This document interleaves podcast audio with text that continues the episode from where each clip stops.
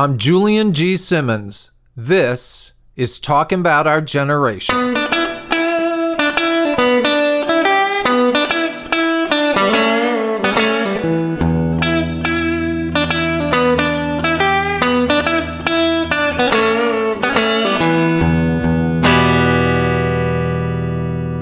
Welcome back, everyone, and for those of you who are new to our podcast, welcome to The Conversation. If you've been following this podcast, you know that we've been talking about Woodstock 1969 and the profound effect it had on our generation. Today, we are thrilled to bring you the man behind that historic event, the godfather of Woodstock, Michael Lang. Michael was just 23 years old when he had the vision of a three-day concert in nature with the best music on the planet. Against huge odds, he brought more than 500,000 of us together, peacefully, non-violently, in the countryside of upstate New York. Woodstock changed the dynamic of American society and set in motion a positive movement that dramatically affected our generation. That all started with Michael Lang. Few people have had that much influence on so many at such a young age, and Michael's message of peace, caring, community, and cooperation through music remains extremely relevant today, right now. Here's my conversation with Michael.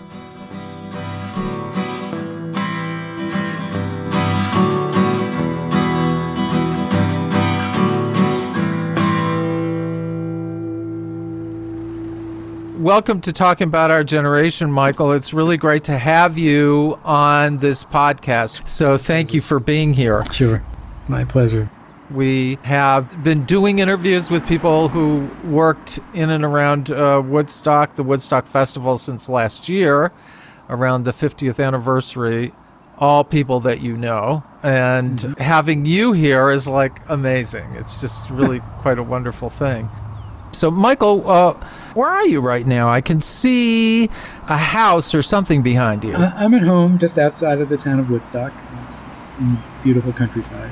Wow, and you've lived there for, like, ever now. Forever, haven't yes, you? Absolutely. It's like before, pre-Woodstock, you were living there. Yeah. Did you stay there the whole time?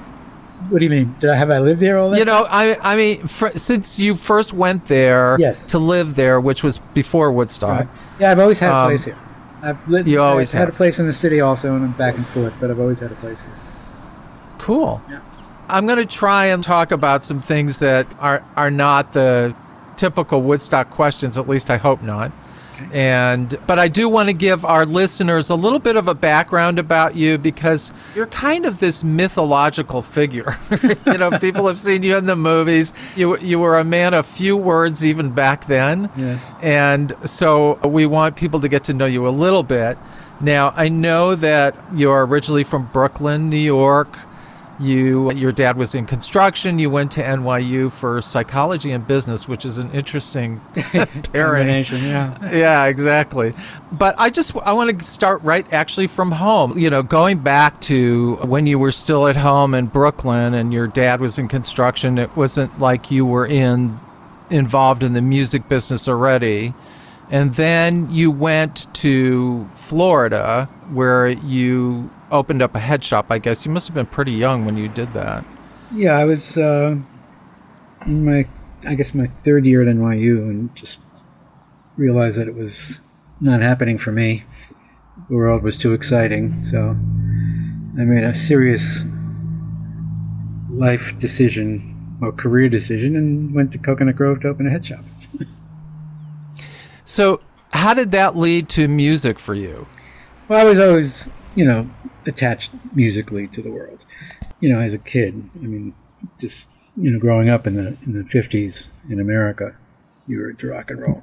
Right. So music was just always a part of my life. And I was a drummer when I was a kid in a band.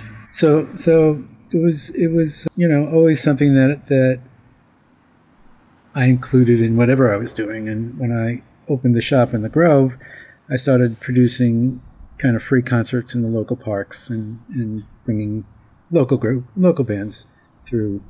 Bands were happening and things like that. And And so we did lots of those kinds of things. And then in 1968, my friend Rick O'Barry and myself were sitting around talking about Monterey Pop and thought, wouldn't that be cool to do in Miami? So that led to the Miami Pop Festival. Do you think, you know, I was just thinking about some of the people that you had at the Miami Pop Festival, like, for example, Jimi Hendrix. Yeah. Do you think it was because of the time that it was easy for you, for example, to like reach out to these people and get them to come and play? Because I can't even imagine something like that, like somebody who's like in their early 20s or whatever you were then, reaching out to a fairly well-known band and saying, hey, would you come and play at this festival? Do you know what I'm saying? Yeah, I mean, you know, it's probably because I didn't know any better. But you know, I flew to New York and met a guy named Hector Morales who worked for William Morris. And we became friends quickly, and he really helped me put together the billing. You know, it didn't occur to me that you couldn't. So... yeah, well, which is like a youthful thing, you know. It's yeah. we just do these things and don't think too much about whether or not it's going to, like we do now. We get all neurotic about stuff. Well, I don't know. It seems to still be happening to me, frankly. So, well, that's great, and I'm sure like the fact that what you were learning, the things that you chose to study at NYU when you were there, you already had this aptitude for that kind of like business, the psychology of business, first of all, because it's a lot of it is psychology, especially being successful at it. But you really dared to dream big. And I don't think most young people, even today, do that. But you really, it's like when I've talked to Henry Diltz, for example, or Carol Green, they talk about this shining star being above you, and how things just came together with you and that you always kept your cool. I mean, how did you do that? And what do you think about that shining star?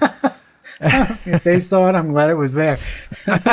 You know, I tend to deal with stress well. I don't really internalize it. Pretty much the weirder things get, the calmer I get.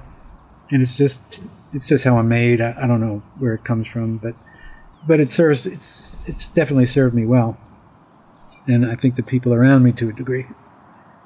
And it's probably good not to question it too much either. Exactly. Just let it be. Yeah. But I had read this quote. I think it was on WoodstockStory.com, and it was something that you had said about. I guess you had been going to the sound outs in Woodstock. And you said, I just thought about how nice it was for someone to be sitting out under the stars in the summer, smoking a joint and listening to music. I thought, I wonder if something like this but bigger could work here. So was that seemed like you were already thinking that way when you were in Miami. Like, I wonder if I could take these small little things I'm doing in the park and make it the Miami Pop Festival. So you were already thinking along those lines, correct? You know, as I said, in terms of the Miami Pop, it wasn't really something that grew out of those shows I was doing in the park. It really grew out of seeing Monterey Pop. I mean, that really was what sort of turned a switch in my head. You know, that was the kind of thing that really appealed to me. You know, something on a bigger scale and of the growing counterculture. So when you were laying out in that field in Woodstock and thinking about doing an event, did you even think big enough that maybe it would be 500,000 people? Or were you thinking, it'd be great to do 50,000 people here? It was, first of all, it was a small field, and that quote was probably not very accurate. But, right. You know, it just sort of kind of evolved my thinking about, you know, Miami Pop was at a racetrack. Pretty, but it was a racetrack, and just sitting, you know, out in that field in the middle of nature, and I just realized that was really the right atmosphere for something like a large gathering to come together in a peaceful way. So was it part of your thinking that, I know by that time you had also met Artie Kornfeld, and that's when things started to gel, right? Because you both were kind of on the same wavelength. Yeah. From the same neighborhood, too, I think. You are, yes.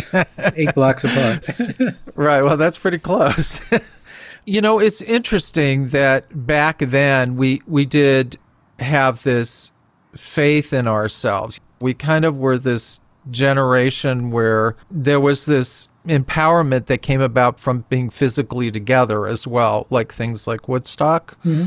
That is, to me, you have kids, so you may have a very different take on it, but it seems to me that that is completely absent from the youth today. I mean, other than going and demonstrating for Black Lives Matter. It's a little bit different today, and I think there's this big me thing.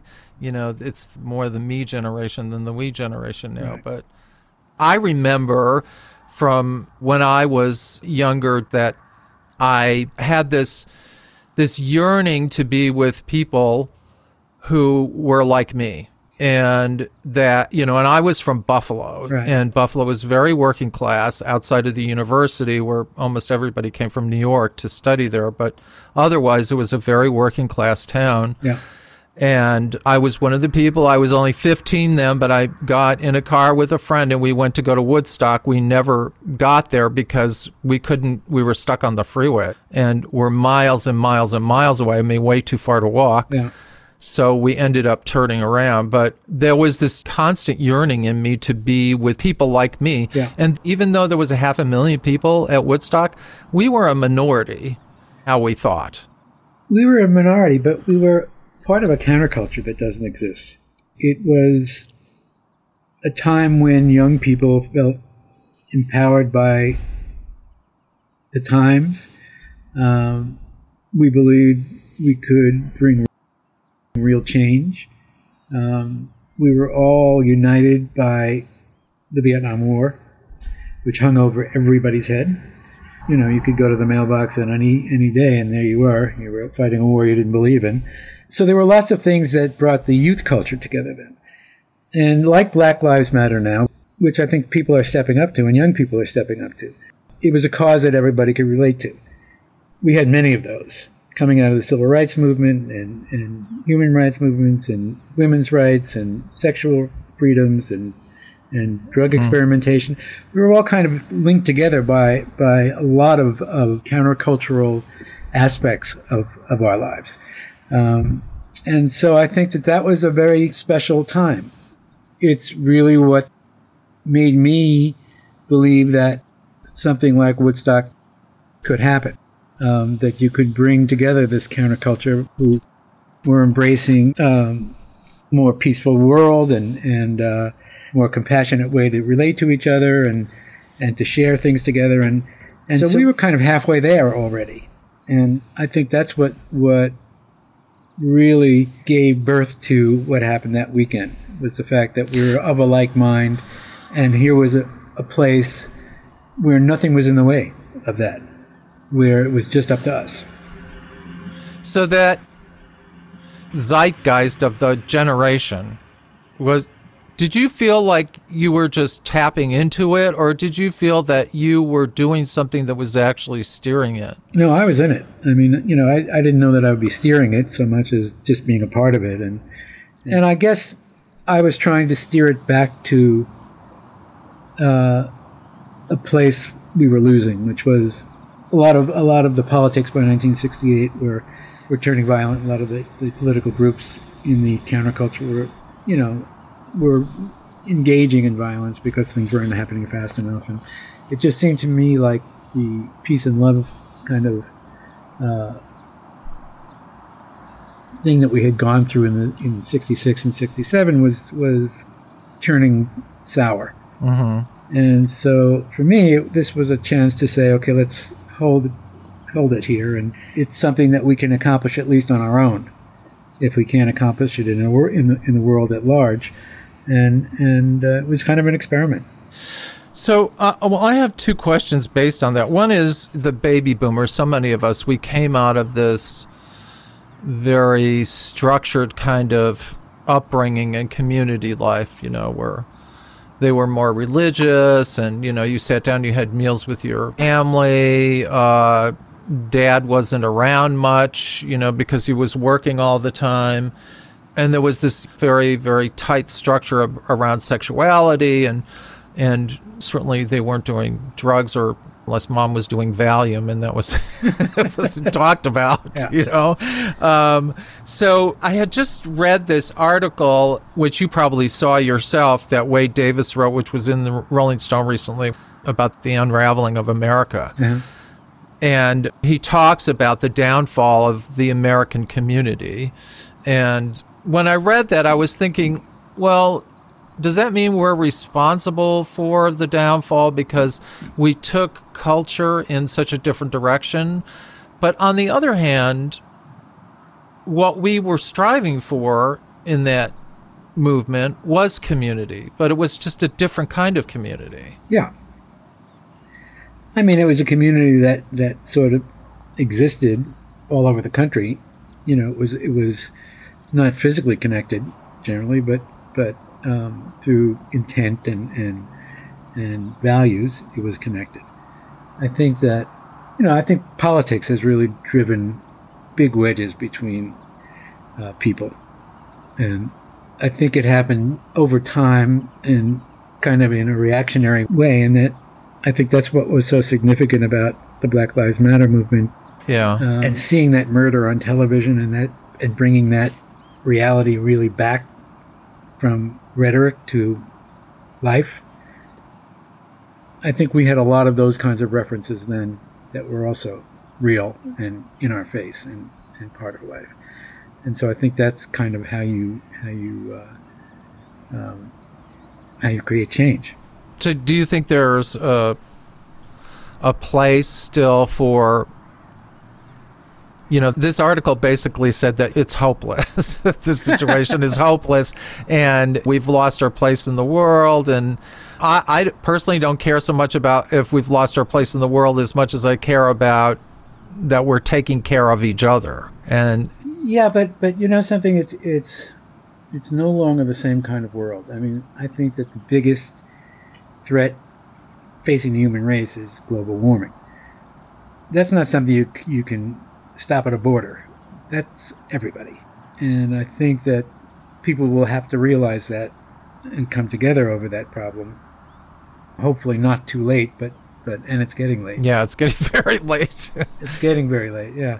But I think that people who will start to realize that we are, you know, still all connected, that there is no me, you know, and you, it's us in every sense of the word.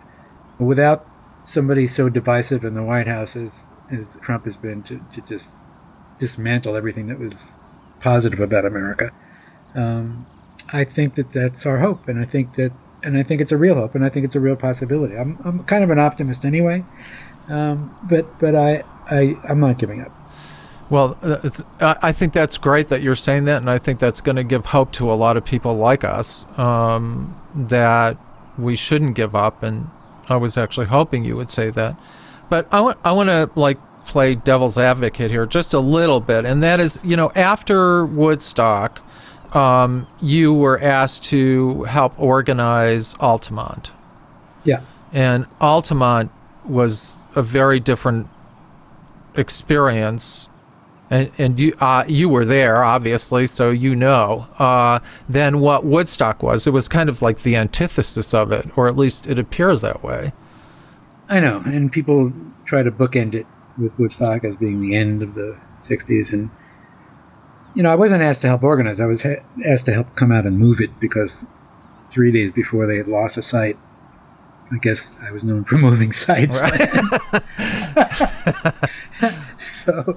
But, you know, for me, it was, what Altamont was just a good idea gone wrong without preparation. It could have been just a great day of music in California, but because they got the Hells Angels to come and be the security, and you take the Angels, who are, you know, live for their bikes, and tell them you're going to have all the beer and acid you want, and right. Just come and right. Protect the stage, and you put their bikes in front of the stage, between the crowd and the stage, and the crowd is pushing, and they're going to defend their bikes. It was just, you know, it was stupidity.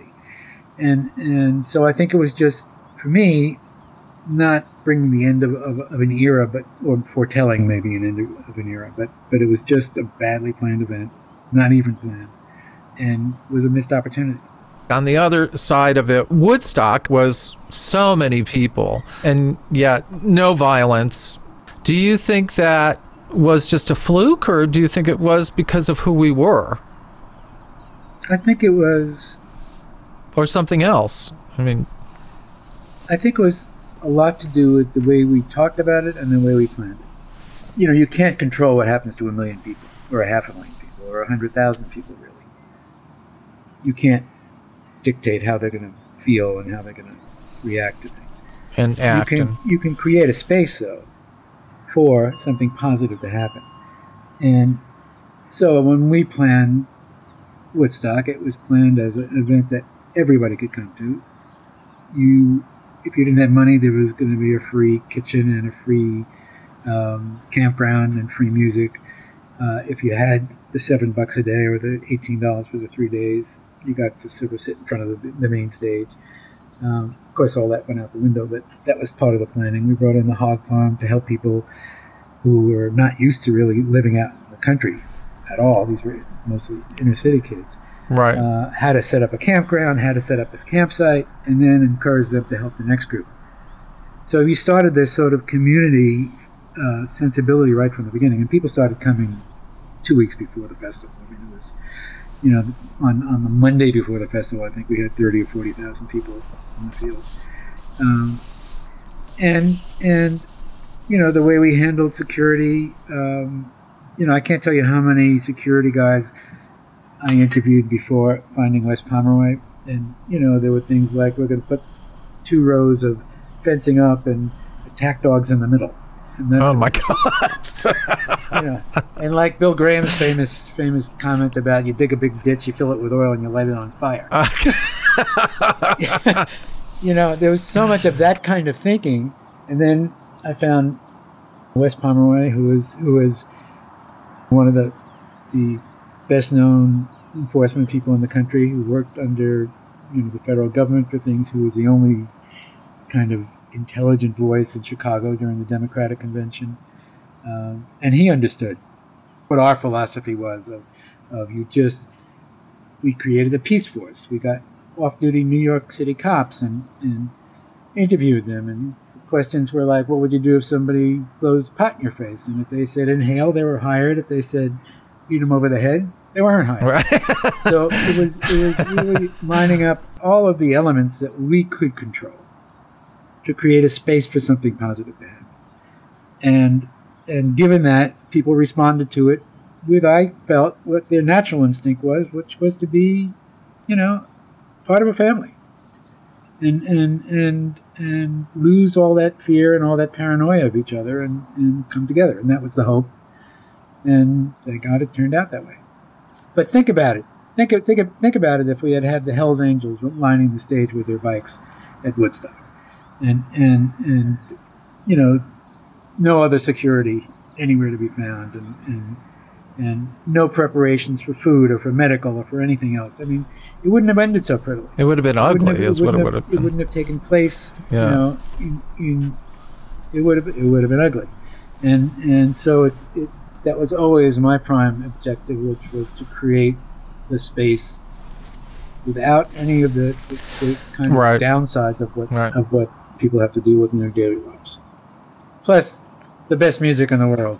Yeah, absolutely. But from what I understand, people I've talked to, including John Morris, Bill Graham was, at that point at least, he was not a fan of big festivals, was he?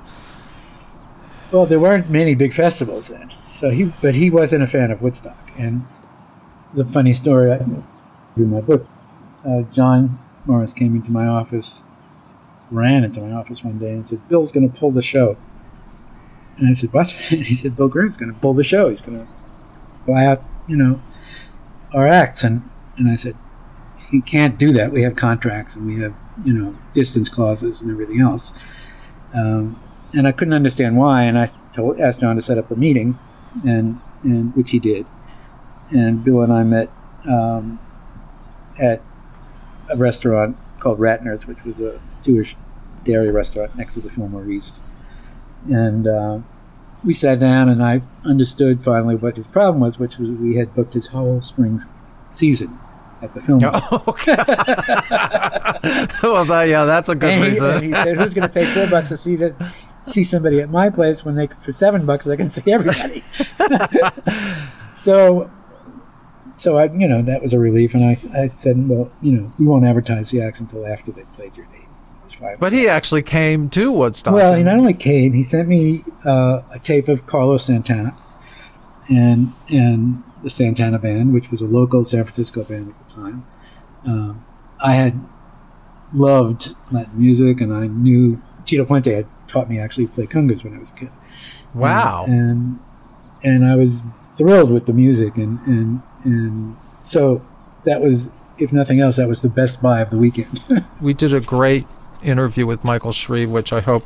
I love Michael. He's wonderful, and hopefully you'll be able to hear that. Yeah. We'll let you know when it's coming out. But speaking of Latin music, your parents had, you said for a brief time, they had a Latin club. Yes. How did that happen? I mean, was it just because they loved Latin music? No, it was just, my father was kind of a very experimental guy. And they'd sort of start various different businesses. And this opportunity came up. It was a place on the west side of New York, Latin bar and club. And they, it was just, I was thrilled because I would hang out. And the basement is where Tito stored all his congas and all his instruments. And so I would get to hang with him once in a while. But that was kind of the atmosphere I grew up in. They were very liberal and very much... in terms of my sister and I, we could do no wrong, even though I was such a fuck-up, frankly. Well, I wouldn't say that. But so I can understand your excitement about Santana, though, when you heard them. Oh, yeah, it blew my mind completely. It was just the perfect synthesis of rock and Latin. And, New York, I'd grown up listening to a guy named Symphony Sid on the radio. I don't know if you know who that was, but no, I don't. He played jazz and Latin, and he was famous throughout that jazz and Latin community. He used to put out the word at night, something like, "Yeah, I'm getting kind of tired. If anybody wants to stop by and perk me up, that would be great." And he eventually got... Yeah. Wow. Yeah. That's great. Yeah. Very clever. Yeah, very subtle. But salsa was very much a part of the New York music scene, and so it was in my blood from an early time as well. So Santana just was like a dream, and the way we booked the act set, that was my kind of one of my favorite things was doing the booking, and the way that a lot of them came, that the acts that hadn't been seen yet. Or hadn't been heard from yet. Joe Cocker was one. Danny Cordell, who had produced Joe's first album, was a friend of Artie's and sent Artie a tape, and Artie sent it to me and said, "What do you think?" And I thought it was a black blues singer, and I thought it was great. Turns out it was this crazy white Englishman. Another big bargain, $1,500. And Crosby, Stills, Nash, and Young. I was in Hector Morales' office at William Morris, and David Geffen came in with the test pressing. He said, "You guys got to hear this." And he put it on. We were completely blown away. I made the deal with him on the spot for, I think, $10,000. Wow. And for a new act, it was absurd, but I knew they were just gigantic. I was a big fan of the Buffalo Springfield and the Byrds, and so this was just the next step for them, which was fantastic. So things like that were always very exciting. So when word started getting around about this festival with the music community, were people pounding down your door trying to get on stage? Once as you said, who was I as a kid to be booking these superstars? And what I figured out early on was to book three big acts, pay them what they asked, and get credibility.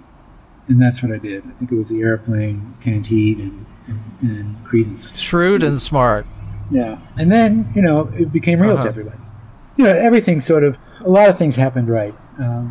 We had a PR firm called Wartok, and they got Woodstock completely, and they set up this kind of connection with all the college and underground press around the country to bring everybody into the planning of it, in essence, to be part of this thing as it grew.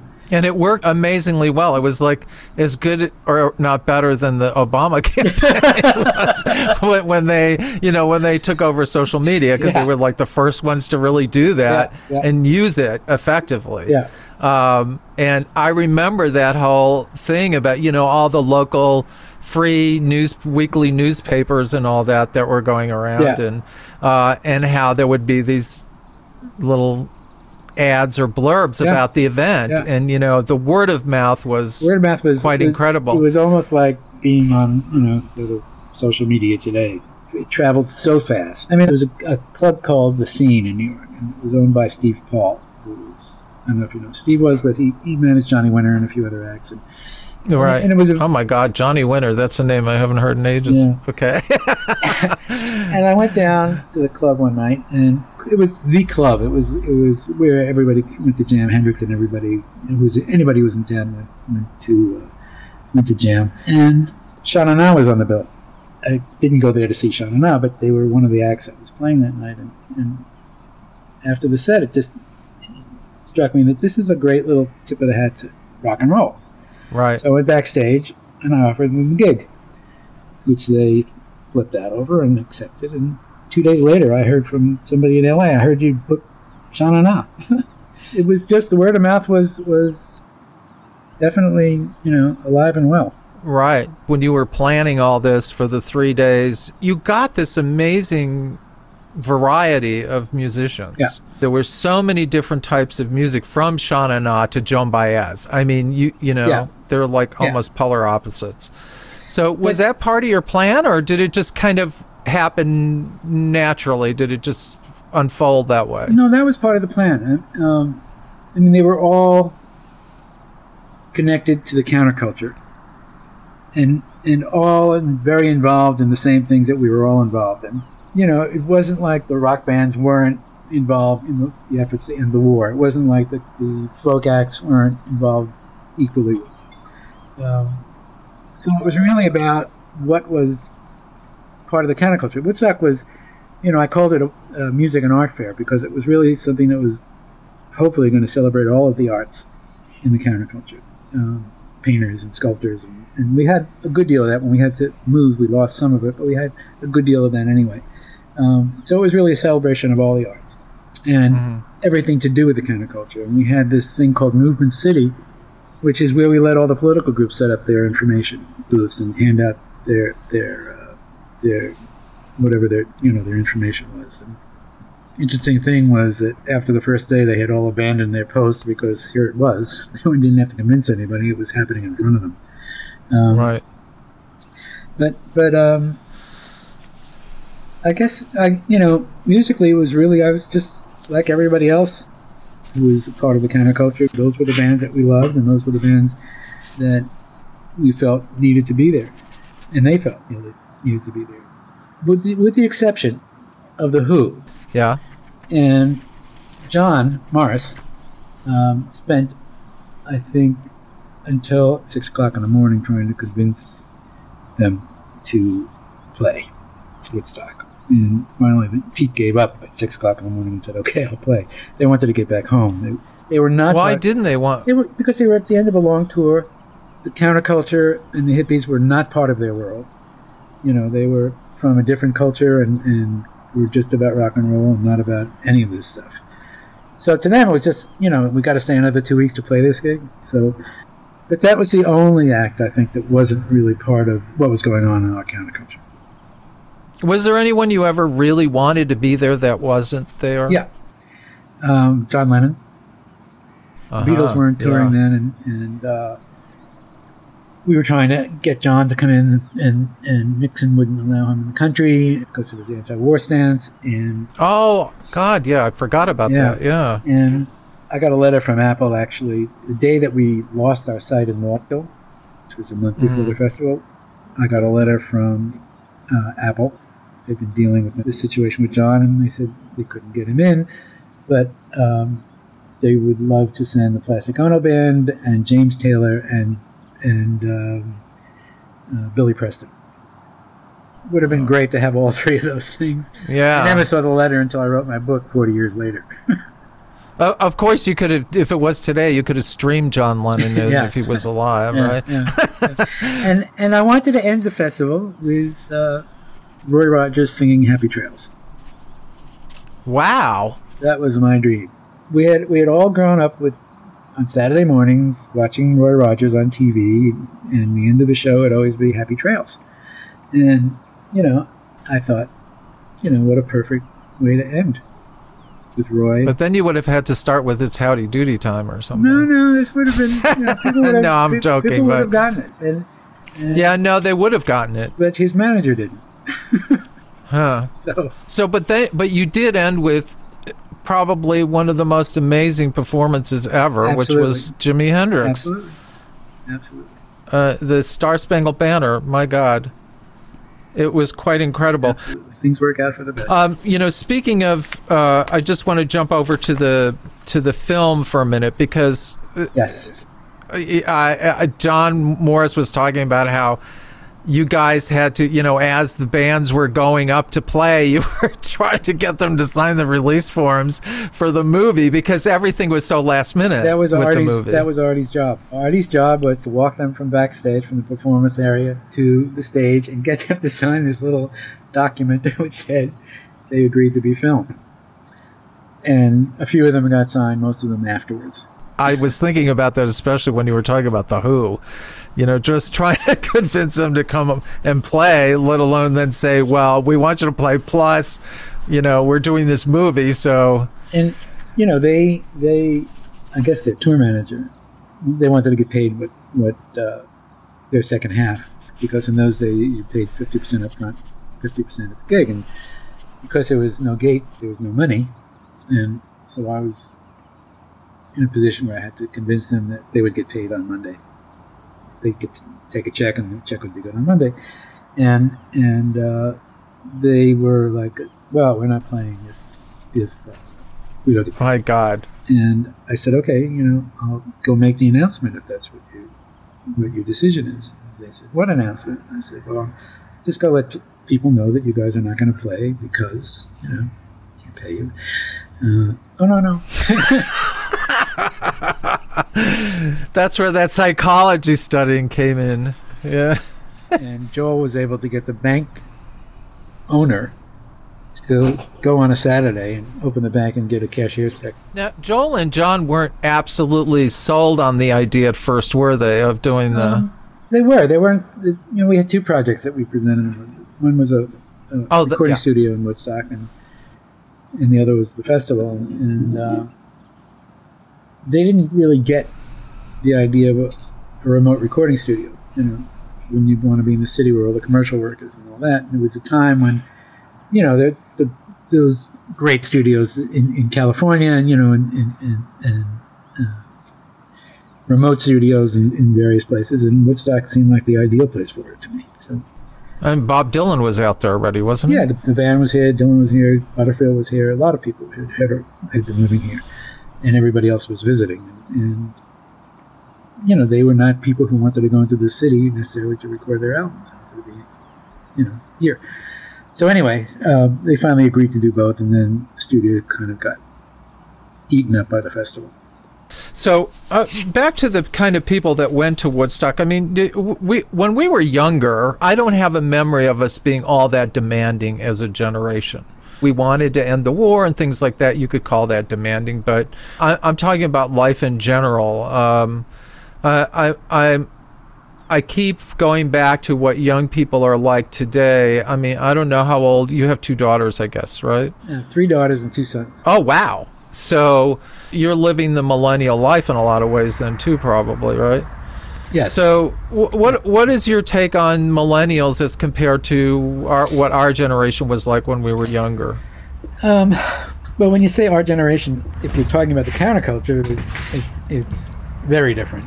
They're not part of a movement per se. They're just living their lives, but they do have concerns.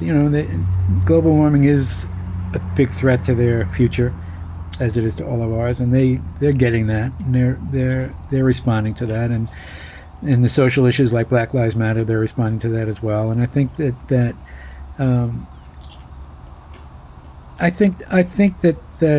they're kind of our hope, frankly. I think that, you know, especially with race relations, I mean, the older generations are, you know, emotionally kind of some, as is apparent from the Trump victory, are still tied to that way of thinking. They're going to die off, and you know, my kids don't see any race difference with anybody, and I think that's pretty much true of most millennials. Do they feel a sense of responsibility towards the future because of you? Well, I don't know about because of me, but I think they do. Do they know what you've been to a whole cultural movement? I think it's a model, you know, that they look at and think about as kind of a time capsule piece, you know. But I think they also realize that there is power there, that people have the power. And whether it's something they consciously kind of mine on a daily basis or just something that is part of their reality, I think that gives them some strength. Yeah, I just, you know, I don't have kids, so I have friends who have kids, so I'm always kind of observing and not living it, yeah. You know, but I see so much more of the focus, like when I watch music videos or anything like that, the focus seems to be so much more about the individual as than the group. Absolutely. And that worries me, that because you have to have community in order to make change, I think, even though you're living proof that one person can move mountains, you know, or go to the mountains and make really positive change. So have you felt you've had to guide your children? Have you seen them go off course and you have to guide them, or do you let them just go the road they're going and figure it out for themselves? I think, first of all, you know, they are a product of my wife and myself and, you know, the atmosphere that they've been brought up in, which is liberal. And, but I think that they also have their own sensibility about those things and their own understanding of what's right and what's wrong. Which is obviously going to be somewhat different from you, but still based on that, right? Yeah. Yeah. So I just wanted to ask you about Woodstock 50 and why you think it didn't work. Do you think it was because everything has become about money? Is that a correct assumption? You know, when you were trying to do Woodstock, the original 69 Woodstock, it was because they were saying, like, we don't want to have all these hippies out here. So you had to keep moving. You kept losing places. And we only lost one place, and that was Wallkill. We had been there for 3 months. And it's a funny story because John and Joel went up and made the deal with town council, the town fathers at Wallkill. And, you know, they looked like businessmen. Yeah, they were in the suits and all that. Yeah, and, you know, in short hair, and that's who they were. And you know, they talked about, you know, jazz and folk music on the weekend afternoons. And then once they had agreed and we started bringing our crews up, they looked like me, not like John and Joel. And so that kind of started to freak everybody out because, you know, there was a huge generation gap in the 60s. You know, there was no communication between our parents' generation and ours, basically, in most people's right. lives. So that generates a lot of fear. And there was a lot of fear. And you know, even at Bethel, the locals had turned against it out of fear in the month that we were there until it happened, until they met the kids, until they were like suddenly, you know, these were kids like any other kids. These were kids like their kids. Real people and nice people. And they just fell in love with everybody, and they started, you know, making sandwiches and trying to help people do whatever, pulling cars out of ditches. I mean, that was really, to me, a very telling and very significant part of what happened. So, but the 50th anniversary, what do you think it? So the 50th, I put that up to having the wrong partner. They didn't understand what went into it, what the time urgencies were. At the end of the day, they were trying to really, what they would have loved is put the tickets on sale and then we'll book the acts, that kind of thing. So they didn't have, exposure. I think that was the biggest problem. They were not supposed to have any say in it. A week before we signed our contracts, which were late, they came up with this thing about having to have co-production responsibility because of some international monetary transaction regulation. And that the red lights went off, but it was too late to change. And I think that's what killed it, frankly. So it being the 50th anniversary, that must have been like a bitter pill to swallow. It was. It was, the inspiration for it was global warming, and it was really about engaging people in that issue. And I think along the way we did some of that anyway. So it wasn't a total, loss in that sense. So do you think you're thinking now is that I'm done with this kind of thing, with doing these music things, or is your mind still churning and going, I don't know, maybe I'll do another one? I've learned never to say never, but, right. But we're working on a kind of a get out the vote event for October. They are in Woodstock or Bethel? No, in the Northeast. Oh, okay.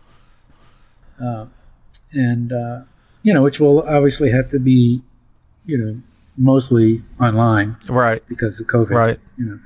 But it's I think a critical election, and I think that one thing that I would like to tell anybody who is listening is make sure you get out there and vote.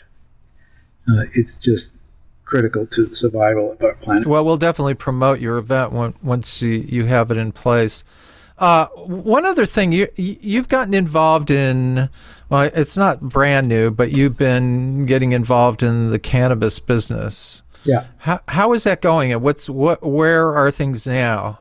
So when you say I've been getting involved in it, well, what I've been reading about, like there was first, I guess you were selling some paraphernalia through the Woodstock website. First, I was selling paraphernalia in Coconut Grove, Florida. Right. When I was 21. And here we are again. Right. Yeah.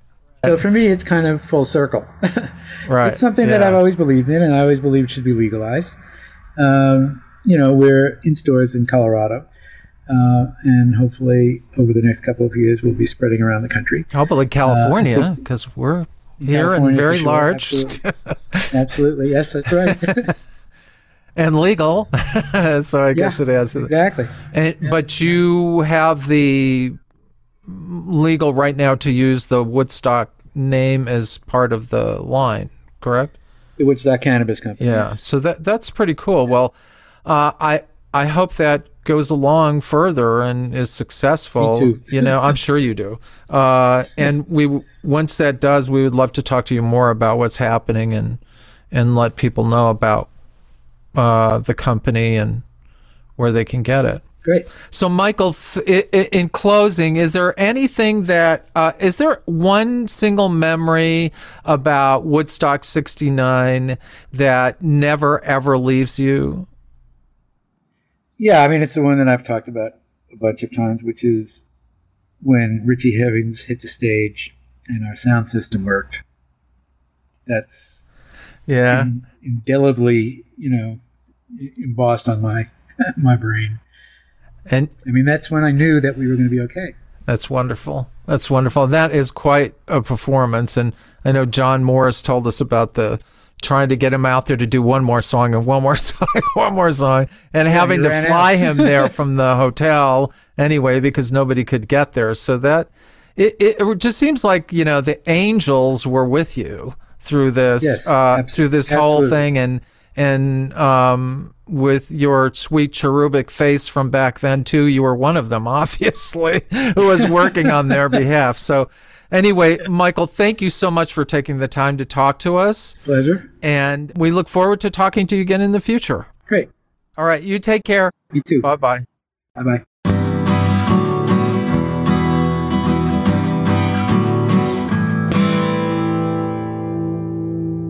What was amazing to me about my conversation with Michael Lang was that it took me back to when I was 15 years old and I was stuck on the New York State Thruway trying to get to Woodstock. And then a year later, seeing the movie and how important that sense of community was to me that was created by Michael. He's one of my personal heroes. And here I am all these years later talking with him. So thank you, Michael. As always, we would love to hear what you think about this or any other subject affecting our generation. Send us your audio recording and we'll try to work it into a future podcast episode. Go to our website, www.talkingaboutourgeneration.com, and go to the share page for instructions on how to be a part of the conversation.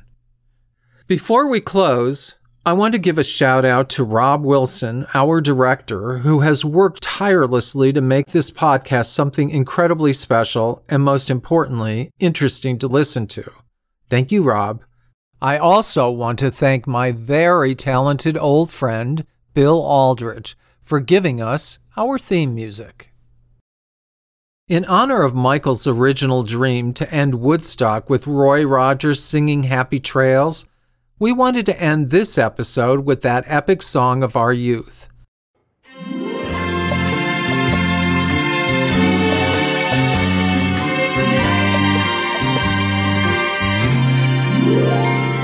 Happy trails to you until we meet again. Happy trails to you. Keep smiling until then. Who cares about the clouds if we're together? Just sing a song and bring the sunny weather.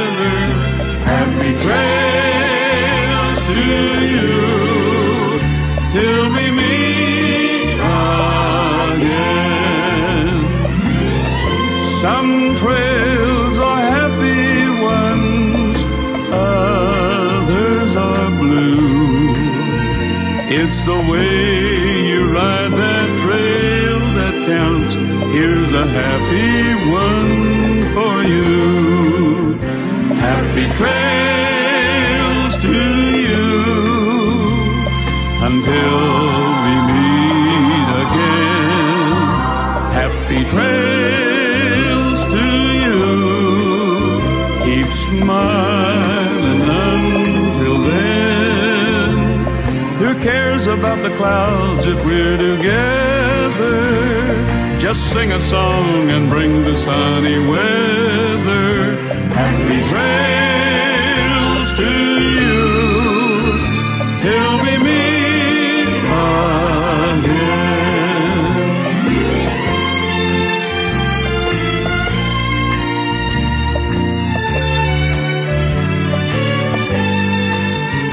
Happy trails to you till we meet again.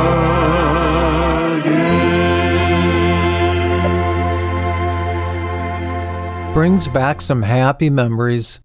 Thanks to Roy Dusty Rogers Jr. for his support. We hope to be talking to him down the road.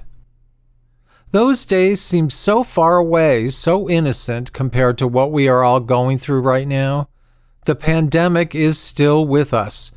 Please wear a mask, keep using antibacterial gel, and remember to social distance.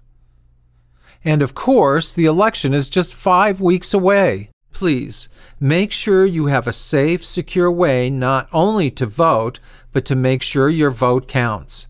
We'll post some election information on our website. Stay safe, everybody.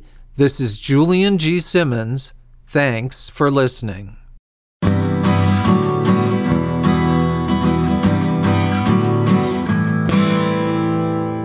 This podcast includes copyrighted material which has not always been specifically authorized by the copyright owner. This content is used only where it is the specific subject of commentary by us and our guests, as part of our effort to advance understanding of issues of social and historical significance. We believe that this constitutes a fair use of the material in accordance with the Fair Use section of U.S. Copyright Law, Section 107, which reads, "The fair use of a copyrighted work, for purposes such as criticism, comment, news reporting, teaching, scholarship, or research, is not an infringement of copyright." Further information on this claim of fair use may be found on our website, at talkingaboutourgeneration.com.